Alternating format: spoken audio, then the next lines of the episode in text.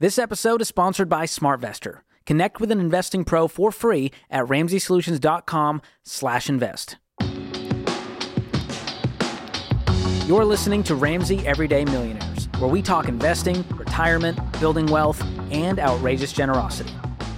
Amy joins us in Dallas. Amy, welcome to the show. Hi.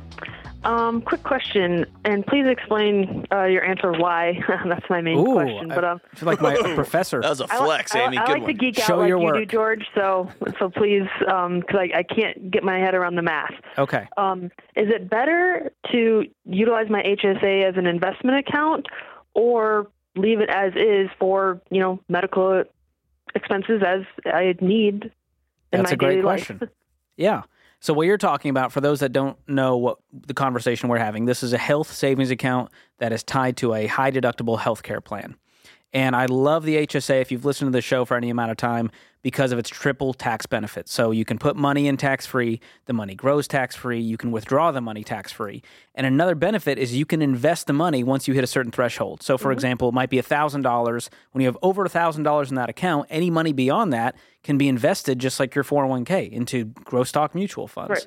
So you're saying, hey, should I leave the money in there to grow or should I use it for healthcare expenses? Correct.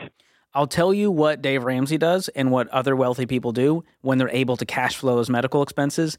They leave it and they use it as another wealth building, tax advantaged account uh, as part of their strategy.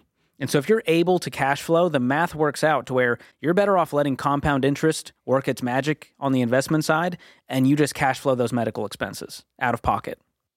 So, the math that you're talking about, I assume, is well, the HSA is tax deductible, and so I could save on that side, but I'm also kind of gaining on the compound interest side. Is that what you're talking about? Yes. Okay. Yeah. I mean, Uh, we. I'm trying to think. Do I think of it more of a almost like a five two nine? Like obviously I could cash flow college, but there's a reason why I'm saving for that now and uh, for 20 years before my kids turn 20 um, or 18. But I don't know. I'm, I'm trying to wrap my head around. I I personally max my HSA out and I sp- I spend out of it, both. right. I've got two little kids that are accident prone. I'm accident prone. like like and so it's a it's an investment vehicle that I get to withdraw from. That's the way I look at it. Okay. So you can do both. Really like an emergency fund, but like an investment vehicle that I also. Yeah, it, yeah, and I guess that's a third option. Do I do both? Right? Do Yeah, I use it? I just 'cause do if both. an emergency happens, I can easily pay for an emergency. Yeah, Yeah. if I wake up in 20 years and it has I've saved more than I've spent, that's awesome. And you also hopefully have the emergency fund. And so you can also use that to dip into to cash flow those expenses and leave that money there. The other cool benefit is that once you're of a certain age, I believe it's 60 or so, you can kind of use that account as like a 401k. You can use it for things beyond healthcare expenses.